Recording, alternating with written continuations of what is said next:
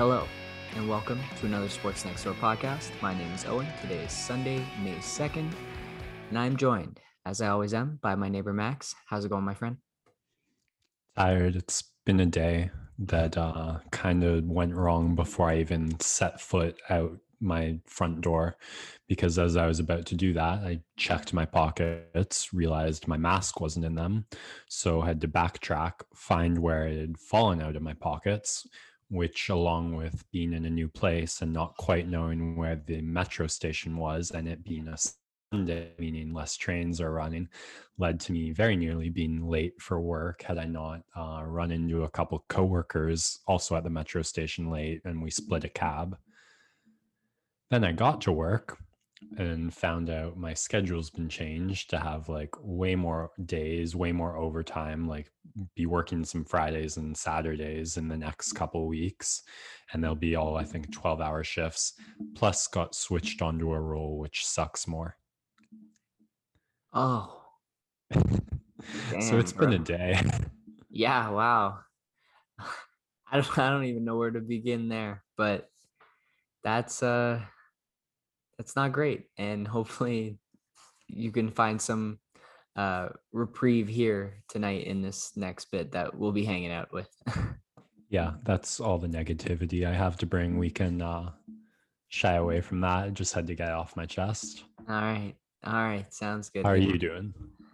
I'm doing all right, man. I uh it's been a pretty boring, lazy weekend. I uh I got to see one of my friends who I hadn't seen in a really long time. Um, came by and, and stood outside my apartment's on the ground floor. So he just stood out and outside and we chatted for a bit and I hadn't seen him in a while. So it was nice to talk with someone face to face and um yeah, hopefully you and I can get to that point in the in the future. Uh maybe this summer but uh yeah i've been chilling and just ready to gear myself up for first day of work tomorrow for myself Okay. Wow. So new things ahead for you. yeah it, it's gonna be fun it's a new adventure right Yeah. Didn't want to uh, dwell in too much time off, eh? no and and i think that's good especially right now i otherwise i'd just be no, doing nothing all day so i gotta keep busy and uh yeah that's gonna occupy my days and the leafs and wraps and jays and everything else is gonna op- occupy my nights and uh that's kind of the other thing that I really did this weekend is I took in some sports and uh, pretty successful weekend for Toronto teams, um, minus the Raptors, but can't always have them all firing on all cylinders. And and that's I guess where we're going to talk about on the pod today. We got some hockey talk, uh, got some combat corner, an absolutely crazy knockout in UFC uh, last night that Max can break down for us, and got some basketball, some baseball, and then uh, some NFL draft um, final say on on really just the first round, um, and maybe a couple other things thrown in there. But yeah, pack show, and uh, yeah, without further ado, I would love to jump right in to talking about the Toronto Maple Leafs, who are now on a roll, just plain and simple, five in a row. Last four games have only given up one goal. Jack Campbell has looked steadier than ever. Uh, Dave Rittich getting a win in that time as well, and uh, just continuing to build on momentum heading towards the playoffs. And and you look now, um, the maximum amount of points that Edmonton could finish with this season is 76. The Leafs are currently at 71 uh, with seven games left. So it looks good. It looks really good for them to be sitting in that number one seed. I'll add one more stat. I think they've got 18 straight uh, period goals. Like they've scored in 18 straight periods. I heard 15 the other night watching a couple games ago, and I checked the last Canucks game and they'd scored each period. So if you've got to put it all together at some point, this is certainly the best time for a winning streak. Yes, definitely. And and the team, all four lines have looked really solid. There's not a lot of complaints that you could really throw out there right now. The fourth line, especially, has turned it on as of late. Adam Brooks is a revelation. Just another guy. It seems like each year we had uh, Trevor Moore And then you got a guy, I don't know, like Soshnikov way back. You just always like gonna have those fourth line guys that step up. And this year it's Adam Brooks, and I've loved what I've seen. And uh, great photo last night of him in between Spezza and Thornton sitting on the bench, and it looked like he was getting squeezed out a bit by the vets. But uh, he's been awesome on that line. Uh, third line's been buzzing, and Hyman's not even back yet. Riley Nash has yet to play uh, with the Leafs, and then Galchenyuk getting another goal has uh, just rewarded the play, right? Like I said, he needs to produce at some point, and that was big for him last night. And then, of course, like what can you say about Auston Matthews? The kid is ridiculous. He's at 38 goals now on the season, climbing into the top 10 all time of uh play of goals scored in a season, 56 games or less. So he is uh having a remarkable season and two more last night to add to his collection. And um, if we are deprived of a Auston Matthews versus Connor McDavid round of playoff hockey, then I will be very upset. I remember saying at the start of this season, looking back, like one of the biggest things for the Tampa Bay Lightning when they won the cup was just having one line that was almost guaranteed to get you a goal every game. And if you remember the Leaf series against Columbus in like desperation crunch time, when uh, we were really getting like held down, choked out, and just not getting anything going offensively, Keefe went to Tavares, Matthews, Marner in hopes, and they produced a lot of scoring chances and a couple goals in that time. And I remember feeling like, man, if you just let these three guys stick together and like have a season to develop chemistry, like maybe we could have that same thing as Tampa Bay. But we've kind of managed to get that without having Tavares on the line and being able to spread the scoring. I mean, yeah, Auston Matthews alone seems to score a goal every game. Like Mitch Marner more than makes up for the difference. That's that's what you're going to need as like you mentioned mcdavid same thing that line that's guaranteed to score and that's pretty well what that line has been most of the season and seems poised to be in the playoffs not to mention tavares and Nylander are doing more than enough at the moment as well yeah it's it's a really fun and exciting time to be clicking uh, at this point you're just looking to see them pick up a couple more points, clinch that first seed, and then start to rest guys, make sure no one's getting unnecessarily banged up before the playoffs. If they have clinched the one seed by the time we reach that last game of the season against the Jets, no one should be playing in that game because you know the Jets are looking to take a bite out of them. Um, I guess there's an art. I remember uh, hearing people talk about the shortened season, saying like when you're rolling, just like you love having like this condensed schedule and just getting out there again and again and keeping the flow going. So if it ain't broke, don't fix it. Like I'm not saying Matthews needs to be putting 25 minutes in, but like you want you want it to keep going. You want you don't want them cold going into game yeah. one. So I'm not sure too sure about it such a, a rest versus rust argument, right? Because obviously you want to keep the momentum going, but all it takes is one stray puck or stick or turn, right? And then your season could get cooked. And uh, that is just what I start to think about now as we head down the final stretch. Yeah. Yeah. The probability is always there. For sure. Like I love he get, giving the maintenance games. Mm-hmm. And I think at this point, in the calendar is the right time to do that because then they do get those couple last games in to avoid the rust, but they're going in without any micro tears, grade one strains, stuff that they'll play through, but like could get aggravated and turn worse come playoff time. So, yeah. Yeah. So they've got three games left against Montreal, uh, three games left against Ottawa, I believe, and then that last game of the season against Winnipeg uh, to wrap things up. So those Ottawa games, especially, you would be looking for them to have a couple maintenance days. Mm-hmm. Although always a circus show when the Sens play the Leafs in the last couple of years. So you never know. But it's gonna really come down to the wire, and and it's not exactly sure who will play now in this first round because as it stands, the Montreal Canadiens are only two points back of the Winnipeg Jets for the third spot in the North Division. The Jets have lost six in a row, their most recent to the Montreal Canadiens. And uh, the Leafs really now have a chance to figure out who they want to play in the first round and and can have a major stake in what the outcome of that fourth seed is. Uh, if they beat Montreal a bunch of times, then that's most likely their first round opponent. But if um, they're resting guys and Montreal picks up a couple points, they could actually be playing the Jets in the first round. So uh, that is kind of the final storyline in this North Division that you're looking at with intrigue about what the matchups are going to look like. We thought they were set just as soon as as as last podcast ago, uh, but things are still changing, and and we don't know what the picture is exactly yet, and and uh, it's fascinating to see how a team can quickly fall. Uh, they were contending for that first spot in the division and could fall all the way down to four and just in a real slump the winnipeg jets are. Yeah i think they have a game against ottawa tomorrow which i, I don't think they've had the senators voodoo that um, the leafs have and flames have experienced this season so good as a chance as you can ask for but i don't know it, we do that emotional hedging, right? I the Winnipeg Jets have looked so good for most of the season that I I do think they'll pull it together. And I don't want to play them in the first round, so I'm hoping they pull it together and we drub the Canadiens enough to make them look more at the Flames than the Jets. Definitely. All right.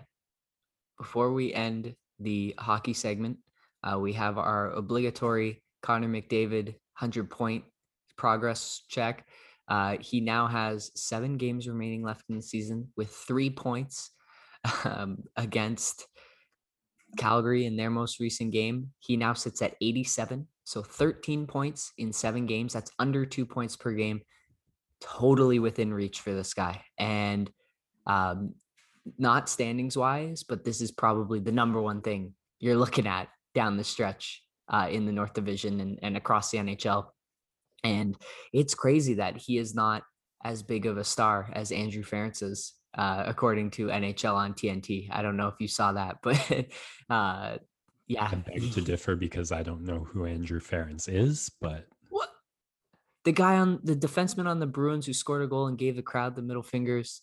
He was the captain of the Edmonton Oilers long time ago. Okay, okay. But on NHL on TNT, the graphic that was put up was Alexander Ovechkin, and beside him, the captain of the Edmonton Oilers, and it was a picture of Andrew Ference. So whoever put the graphic together was told to put up the captain of the Edmonton Oilers and grab the wrong guy. incredible, incredible stuff. My man got hanged. Yeah, unbelievable. And there was also the clip of uh, Shaq trying to name NHL franchises. He actually did end up getting three, which was impressive. But um, it just shows how much smaller hockey is in the states and um, hopefully espn and tnt can do some cool stuff and, and really bring it back to prominence and help it gain a ton of growth in the states over the next couple of years because that's a big deal. Um, and that was kind of the last thing i wanted to talk about because we we missed about we missed on out on it on friday when it was really uh, being buzzed about. Yeah I, what more of a superstar and ambassador for the sport can you ask for than Connor McDavid? I mean, if if they have to look American, Auston Matthews is also not a bad. He, they've just the level of play in all sports is always progressing and elevating, and it's just such a fantastic time to be a hockey fan. So, like the stuff these guys do and try. One of my like favorite Auston Matthews moments of the whole season came, I think, in I don't know if it was three on three. It might, I think it was three on three, where it, like it was just defensive play, but he was like skating, inverted his skates, and like caught the puck that was would have gone by him for a breakaway pass, like on his thigh, and like caught it, carried in, and set up a goal that way. Um, I just so many great players right now. Yeah, the NHL's in good hands for NHL fans, but I think I would like a little bit more personality out of these guys if we're going to help the game grow in the States and around the world. You just look at the NBA, right? Like your LeBron, uh, your Giannis, Luka, Harden, Steph, Curry, especially. That's a big one. And then in the NFL, you've got Mahomes, Brady, Aaron Rodgers, guys with big personalities that are very prevalent in social media. And hockey guys, that's their thing, right? You keep to yourself. You go about your day. You grab, you pick up the lunch pail, and you go to work.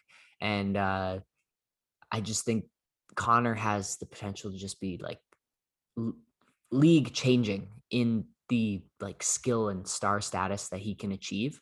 I just need a little bit more personality out of him, and I don't know if we'll get there. So it might be it might have to be someone like Laine or or Artemi Panarin, the guys who give the funny interviews, who uh, maybe go a little bit more viral to take control there. as long as it's not a Tkachuk. oh man, again, guys that you hate because they're not on your team, but those guys are funny, man. they're good kids. Yeah. All right. That's it for talking hockey. We'll take a quick break and we will come back for some combat corner. And we're back for some combat corner. Um, I have no idea what this dude's hair looked like. Um, that is the only highlight that I caught. It looked like a bop it. Um, but you gave a great preview going into the weekend, and I guess you're going to talk about this main event now. What a finish! And uh, yeah, I'll throw it over to you, Max. Break us through uh, UFC on the weekend. What a finish! What a fight! Uh, slight confession: I caught the fight about half an hour ago, but I did catch the finish last night. Um, I I passed out watching the fights last night uh, after the first round of the Cutelaba fight, and like came to saw Yuri on top of Reyes on the ground and thought that's weird. I didn't think of this guy as a grappler. Watched him uh, just really awkwardly scramble on top of Reyes. Like it wasn't really technique. It wasn't elegant. It wasn't slick. It was just determined and kind of all over the place. But he managed to get to like side control, said like, fuck position, fuck control time. I'm just going to posture up and throw. And he did that. And the downside of doing that is it gives the space and room for the guy to get up. The upside is you have the leverage to land heavy. Both things kind of happened at once with Reyes scrambling up as Yuri landed a couple shots like in the transition. The man has fantastic accuracy and shot selection. I'll get to that later. But then he just stayed on him, kept hitting him. He was Reyes was hurt, staggers to the fence, and what fantastic shot selection from the bop it. I mean, like uppercut it, fake it, do a little dance it, sp- spinning elbow it. and man, so that I saw that and was just like, wow, they're going to talk about that a lot for a while, I think, and promptly went to sleep. Uh, I woke up and went to work. I did catch the rest of the fight before hopping on this podcast. And the whole fight, it looked to me like Pro Prochazka was in control and dominating. I, the man, the pressure he puts forth with his hands basically at his waist is so entertaining to watch. Just such high like fight value. Can't miss television because that at any given time you feel like he's either going to land or get landed on but somehow he's almost never getting landed on because like his timing is so great the options having his hands so li- go having his hands so low give him are just fantastic. I mean he threw these crazy uppercuts several times that like started from so far down and like the entry point i think was just so much lower and more straight than people are used to defending that it caught reyes awkwardly but just like you could see him picking the path at times when reyes was shelling to avoid hooks. It also lets him fake so cool because all he has his hands are so low all he has to do is like like flick them up as if he's going to do one of those uppercuts or loopy shots and then he'll throw a kick or something um and the defense is there like the only times he really got tagged was when he was throwing, and he almost always landed first or landed harder, which meant the shots that hit him, I think, just aren't you can't throw that hard when you're getting punched in the face most of the time. So I would I was surprised at how close the stats were in the first round. I mean, I think every strike gets counted as a significant strike, but that first round, uh, like not just the finish, but that first round was domination as well. He hurt Reyes mm. several times. I think the Ray- reason Reyes went out so cold and so flat was just because of how hurt he already was, not just from the ground and pound, but acclamation over that. And he didn't even look tired. Like, I don't know if he can do that for five rounds, but going in between the first and second, I he looked so zen, so calm.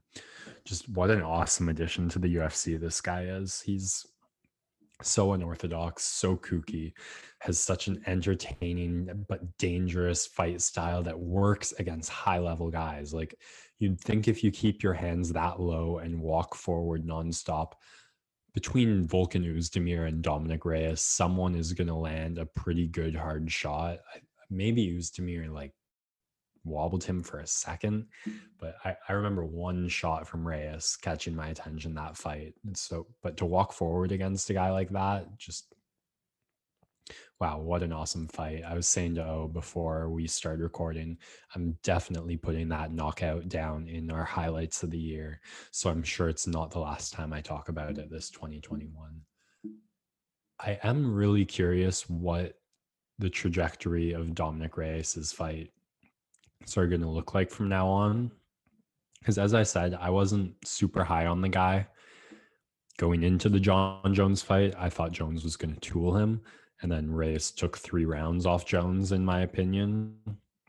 And then now he's looked like absolutely nothing special whatsoever against uh, Jan Blachowicz and Yuri Pro- Prochazka.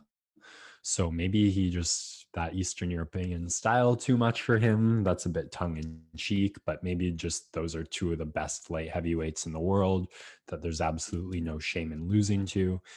It, I am really interested to see where he goes from here. For Yuri, I, I've said before this that uh, I feel like the three hottest prospects in light heavyweight are Yuri, Alexander Rakic, and uh, Magomed Ankalaev. I still feel like that's true, but I feel like this win for sure puts Yuri ahead of those other two. So I would love to see Yuri fight one of the two of them for the next title shot after Glover gets his shot at Jan. I think that's the way to go. I before this, I could have said like whichever two of the three of them fight, like give the next title shot to with Yuri having just fought, obviously he needs a bit of time to rest up. And I don't think Jan and Glover fight until September. So probably the next light heavyweight title defense after that might be like February. So as long as they can get one or two matchups between those three in by, I guess, October latest, maybe November latest, I think that's good. But right now, the light heavyweight division is roaring with the two old men going at it for the title this September and some fantastic prospects rearing for their chance next. Um, with Yuri Prochazka leading the way after that fantastic performance and phenomenal finish. That'll wrap up this combat corner. We'll be right back after a short break.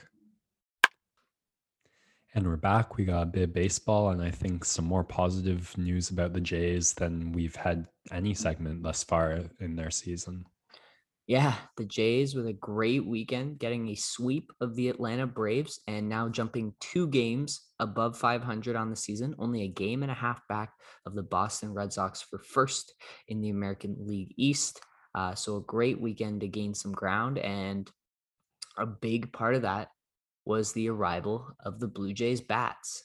Um, they scored more than five runs in each of the games. They had 13 in the first one, uh, seven today, and just it seemed like everyone was contributing. A uh, big, big part of that, of course, is George Springer's back, and he didn't have the best debut, uh, but in the second game or in the first game of the series, he gets his first hit And then the second game of the series, he launched two absolute bombs. The second one traveling an estimated 470 feet.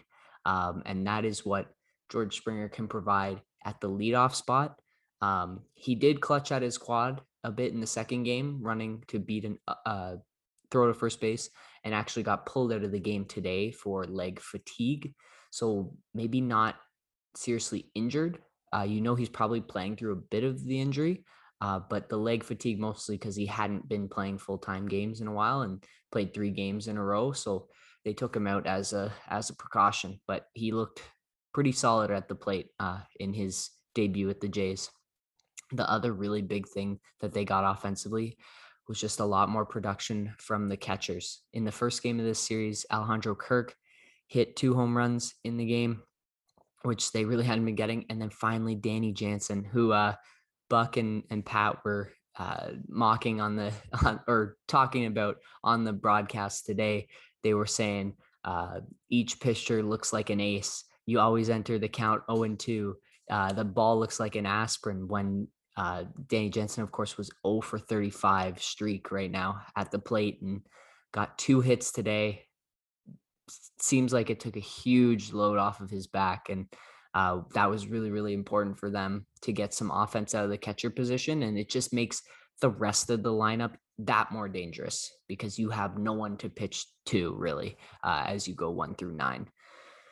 Uh, pitching has been really, really impressive continually. Uh, great outings today out of the bullpen, really tightening things up after Stripling went four and two thirds, gave up two runs. Uh, we had six and two thirds from Robbie Ray in the first game because he had quite a big lead. So he's able to pitch deeper into the game. Uh, with Robbie Ray, he's been just using that electric fastball more. He has great movement on it. He's just been dinged a couple times with homers and and has been in and out of control issues. So uh, he's been using it more, staying more in thirds of the plate rather than trying to nibble on the corners and letting the movement do the work for him. And it's been really effective. Um, and then I guess the last thing I want to touch on from the weekend that was awesome was Randall Grichuk, man. Uh, he had so many clutch hits last year for the Blue Jays, quite a few walk-off hits, and he gets one on uh, on Saturday night in the bottom of the tenth, walk-off single up the middle. They intentionally walk Cavan Biggio after going three-one down in the count to him, and and that just is a little bit of disrespect to Grichuk, and he makes him pay. And really happy for the guy. He has really over the last two seasons bought into a new approach at the plate. He's a more complete hitter.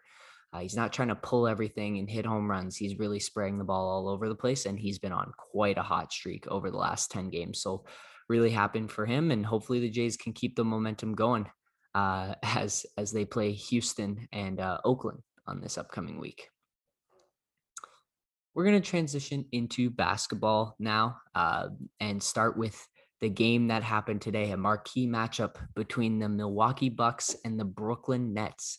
And wow, we saw quite a performance from the two top stars uh, on on each team. Giannis puts up 49, and Kevin Durant responds with 42. Uh, both were going back and forth. Uh, a lot of ISO ball down the stretch with Giannis making some moves on Blake Griffin, who was the guy they had defending him for a lot of the game, and and KD was just putting up buckets on whoever was guarding him because he's a seven footer that can shoot the lights out, um, and it's really hard to stop that uh, saw some ISO ball from Kyrie Irving as well, but really, really interesting. Um, the Bucks got, in addition to Giannis's 49, also got great contribution from Jrue Holiday and Khris Middleton, and that's their big three, right? This is what they've invested in, and and these will be the guys who are going head to head with the Nets come playoff time. And so this was a really, really cool preview. Obviously, the Nets still missing James Harden, uh, but we got a little bit of a sneak peek into what a potential playoff series could look like. And it seems like the Bucks are built to put up a little bit more of that fight and and are built a little bit more for this slower half court basketball, which is nice to see. And um, it's it would be an awesome series if if they got together. So cool game today to witness. You still have the Nets? Yeah, I just think over a seven game series, KD, Kyrie, and James Harden are more unstoppable and cre- can create more um, than the big three of the Bucks. But it definitely is a series that would go six or seven. Uh, yeah, really, really awesome stuff. Another East team I wanted to touch on was the Washington Wizards. They win against the Cavs, and then on the second night of back to back, lose on a late three pointer by Dorian Finney Smith uh, and lose to the Mavericks. But they are only a game and a half back of the Indiana Pacers now for the nine seed. So not only are they starting to move away from the Raptors and the Bulls uh, just to get into the play-in tournament, they have their sights set on maybe a higher seed even. And uh, a big thing coming up is tomorrow night pacers wizards they play and and that'll have big ramifications for who may end up getting that home game uh, in the first play-in game to see who will play the loser of the seven and eight seed. Uh, speaking of the seven and eight seeds the charlotte hornets are in that mix and they got rookie phenom LaMelo Ball back this weekend. He returns with just the most absurd full court underhand pass. I don't know if you saw that one, just no. ridiculous stuff. Uh, and then he blocks a corner three pointer attempt and just a nice little touch pass in transition.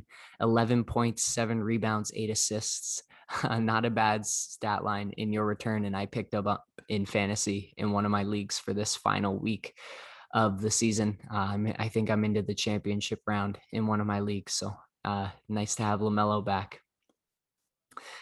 I guess before I move into the West, uh, talk about a couple more teams. Jayson Tatum of the Boston Celtics dropped 60 points uh, on Friday night. Had a had the classic picture of the paper with the sharpie writing the number that he hit. Phenomenal performance from him. Uh, and then I really love Khem Birch, man. The stuff he's been given to the Raptors have been has been just such a breath of fresh air, hitting floaters, being active on both sides of the ball. Like really was giving Rudy Gobert a hard time in the first half, and it seems like he relishes matchups against some of the the top bigs in the league because he wants to prove himself. And yeah, just loving it. And the fact that he's a Canadian makes it even more special. Uh, but the story is again um, the Raptors put up a great fight against a depleted Jazz team without Conley and Mitchell, and and they falter and sputter down the stretch in the fourth quarter. Just another fourth quarter in a long string this season where they have stagnated, have been unable to create easy offense, and I just don't know if they have a guy who you could go to, um, like a wing who can get a shot up over anyone uh, with their size, with their ball handling, with their creativity, because it just doesn't seem like Pas- Pascal's that guy. And maybe OG will be that guy. Who knows? He's shown flashes of it. Um, but if it's not Lowry or VanVleet creating, it's tough for them because they're just too small to really get a, a shot against like the top, top defenders in the league. I'll rag a little on OG for the first time on this podcast. The the biggest hole in his offense is I don't know if this is just a league read on him, but like how much he uses his body. Mm-hmm. I feel like every time he has the ball and looks to create his own offense, he almost always ends up drawing an offensive foul. So like I wouldn't be shocked if some guys are flopping a little on him as soon as they see him go down, but it's if he wants to become that guy who can you trust with the ball in the last three, four minutes because I think he has the shot if you leave him. He has the finish if he can get there. He has the passing to take advantage of a double team, but uh, he does have to figure out how to not get offensive fouls drawn against him before he can be that guy. Yeah. One of the reasons why he's such a great defender is he is built a little bit like a football player. And uh, that can obviously have its ups and downs in the flow of a game. Or he just needs like LeBron status where refs aren't going to call that against yeah, him. And that that takes many many years of high high production. I'm glad you brought up LeBron. He returns to the Lakers and plays 32 minutes uh, in his return against the Sacramento Kings. So it doesn't really look like there's much of a minutes restriction there. Um, they lose in that game, but he's got to get back in his rhythm. And Anthony Davis and him both have about 10 games left in the season to really catch momentum going into the playoffs. And as it stands right now, they are the sixth seed as the Dallas Mavericks uh, jumped ahead of them last night in the standings. So uh, that sets up, as of right now, an LA LA first round playoff series, which, oh my God, I'm getting goosebumps thinking about it because we were deprived of it last season, and that's that's what everyone wants to see. It would just be an unbelievable first round matchup. Uh, and I don't think either team wants to see each other this early because Lakers still trying to find the groove, and the Clippers, that is your worst case scenario as a first round opponent. Nuggets might be. Yeah. But again, you're wow, you're transitioning me into all the teams I want to talk about. The Nuggets, man, nine and one since Jamal Murray has gone down with the injury. Um, and the biggest part of that, besides obviously Nikola Jokic, the runaway MVP at this point, it feels like, is Michael Porter Jr., who puts up 25 points against the Los Angeles Clippers last night in a win that they got down the stretch. And this kid is incredible. Um, he was the top rated prospect coming out of high school. And then, of course, the back issues, the injuries had a lot of teams jump off of him. He fell in the draft, and the Nuggets score a 6'10 monster who rebounds the heck out of the ball. He shoots the heck out of the ball from all levels, makes high degree difficulty shots look easy, like just so, so special of a player. And he looks like he could be the number one guy on a team in the future. Maybe not now, but really, really incredible what he's done. And the efficiency numbers have gone up.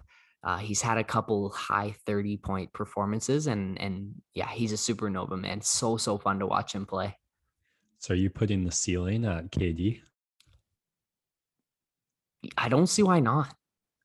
Cuz he has the offensive tools, really. And you worry about the injuries, but like it, it's it's a similar height at least, right? Like both 6'10, 7 foot guys who can shoot with such a high release point that it's basically unblockable. Uh, and when they decide to attack, they've got that length to really create problems. I think KD's a little bit more just like his his Instagram, his Twitter handle, easy money sniper. Like he's just a sniper through and through. I don't know if there's ever going to be a seven footer who can shoot it like he can. Uh, but Michael Porter Jr. is pretty close, and and it feels like he's got quite quite the ceiling on him. So wouldn't be surprised if he's a All NBA type guy in in a couple years from now. The last team I want to talk about, and we've talked about them almost every pod for the last two weeks, is the Phoenix Suns. Um, and they take care of business in their match against the Utah Jazz. Obviously, this was pegged as a one-two matchup in the West. Really, really important for who's going to get that one seed. Uh, but the Jazz without Mitchell and Conley, so not as indicative of what a playoff series would look like. But the Suns take care of business and win a really important game. And they now are playing right now against the Oklahoma City Thunder, a game that they should win because Oklahoma City is determined to lose every game for the rest of the season. And if they do that, they are in the one seed and have a half game lead over the Jazz. And um, I don't know if Utah was trying to back into that two seed, maybe to avoid a second round matchup with the Lakers because the Lakers were four five seed and and if they win that series, they play most likely the one seed in that side of the bracket.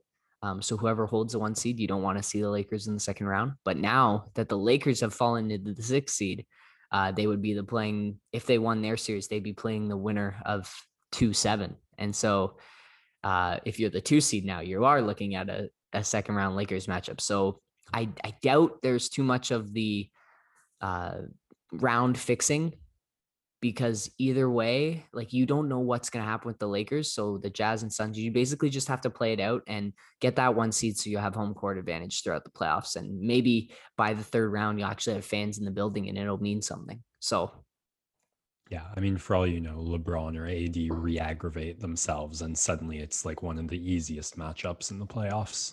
Exactly. So. Yeah. Yeah so that's where it stands right now in the NBA. Still so much in like in flux. Uh, really hard to nail down what the final matchups will look like. Um, because two weeks ago it seemed like we had them all nailed in, and, and things keep changing. Pretty sure we have our ten teams, but where they will end up being is still a huge, huge mystery. And I'm just so excited to see where things are going to end up. Alrighty, we're going to take one last break and I'm gonna come back and talk to you guys a little bit about the NFL draft, which happened this weekend. And we're back and going to do a little time traveling to about three hours after our last pod ended, when the I imagine the first round of the NFL draft ended, for a little bit of recap and analysis from O. Yes, sir. Uh, I nailed it. I, I mean, we are all pretty certain Trevor Lawrence was going to the Jags, but uh, there was a small part of me when I said it on the pod at the end of that one that maybe he wasn't actually going to go, but he goes. Uh, and the Jets predictably take Zach Wilson at the number two pick. And then after that, everything changed. And uh, the 49ers, who many had pegged Mac Jones there for weeks and weeks now, seemed almost like a sure thing. They go ahead and they take Trey Lance uh, instead, a quarterback who many believe has the higher upside in terms of physical tools and play recognition and recall. And and they the university that he went to works with more pro level offenses. Um, and when you've got a quarterback whisperer like Kyle Shanahan, then you feel um, more comfortable taking a higher risk but higher reward uh, pick on a guy that really could be the face of this team now for the next decade. Um, so really interesting pick there. The Carolina Panthers and the Denver Broncos at eight and nine were two teams that I thought were going to be in on quarterbacks, and uh, neither of them go that way. They take corners Jaycee Horn and uh, Patrick Surtain. Um, both could end up being huge uh, misses and huge regrets as the Chicago Bears trade up to number 11 and take Justin Fields, um, a guy that I was hoping that the Broncos would get. And he was available at number nine and, and a guy who really showed out for Ohio State. Obviously, you can never be sure with the quarterback, but um, I thought he was a really special player. And uh, they instead decided to go with a corner. And uh, I guess they might be in on the Aaron Rodgers sweepstakes. Who knows? But uh, Chicago trades up they trade their first from this year and next year, uh, and then they trade a fourth round pick from next year and a fifth round pick from this year in order to get Justin Fields, and he is going to be their guy of the future. Um, Andy Dalton, I I just I felt so bad for Bears fans when that was their big free agent signing. Uh, they also still have owe a ton of money to Nick Foles, but they got a rookie QB who uh, has lots of potential and Bears fans, like right now is the best time because you can be excited and not have anything to like really see and break down yet. It's all hope and optimism. And so uh excited for the Chicago Bears and I'm excited to see what this this young man can do for that team because a lot of voodoo on that franchise surrounding the quarterback position and and maybe he'll be the one to finally break through and and be a productive player. Another trade up that we saw was Philadelphia Eagles moving up to 10 uh, to get DeVonta Smith, the Heisman winner at the wide receiver position. Uh, Dallas saw that the two cornerbacks went right before that was the position that they wanted to take. Uh, so they decided to trade down with a division rival, which you don't see often. Uh, but the Eagles get DeVonta Smith, which adds a really, really fun, exciting weapon for Jalen Hurts next season. And um, the Cowboys, I don't know if that's the team you want to trade with because now that DeVonta Smith guy is in your division, you got to see him twice a year, uh, and he's an absolutely electric player. So that could back come back and bite them. Uh, other noteworthy picks: the New England Patriots get their quarterback, and based on the type, uh, the slightly out of shape looking white quarterback, uh, Mac Jones taken number fifteen by New England I'm sure he'll be the, the, next 20 year great and and I'm sure they'll be disappointed if they only win 3 Super Bowls with this guy. But uh, Patriots fans are over the moon. They did not have to trade up. Um, they did not trade down and they just stayed, stood pat and they got Mac Jones and he is going to be their guy. Um, unsure again, right now is just the stage where you have hope and optimism. And for the rest of the league, including myself, it is pain and misery that somehow the Patriots did not give up anything and they get one of the guys they want. Uh, so, yeah, it's kind of what the NFL deserves if they let a quarterback fall to New England at 15. And it just looks like the, uh, what is it, the Death Star continues on in its uh, evil empire march. The Pittsburgh Steelers predictably uh, draft Najee Harris with their first round pick. He's a standout running back uh, from Alabama. He's going to add some some great athleticism and, and playmaking to their offense. Running backs are a position that typically you don't want to spend a first round pick on just based on value. Um, but this is the piece that they felt like they were missing in their offense, and they go and get one. Um, which means the Jacksonville Jaguars with the next pick are going, oh crap, the running backs are going off the board. So they select Travis Etienne, uh, who was Trevor Lawrence's running mate in the backfield at Clemson this year. So they are both re- reunited in Jacksonville, which is pretty cool for them. And uh, that might help smooth the transition for both of them getting to learn the offense that they already know each other's tendencies and will be working together straight out of college. Uh, so that was a that was a cool pick that they made there. Uh, and then I guess the last thing I want to talk about is also Tom Brady related. The Tampa Bay Buccaneers call Tom Brady, let him know, and in the second round, uh, with the last pick in the second round, they select quarterback Kyle Trask out of Florida.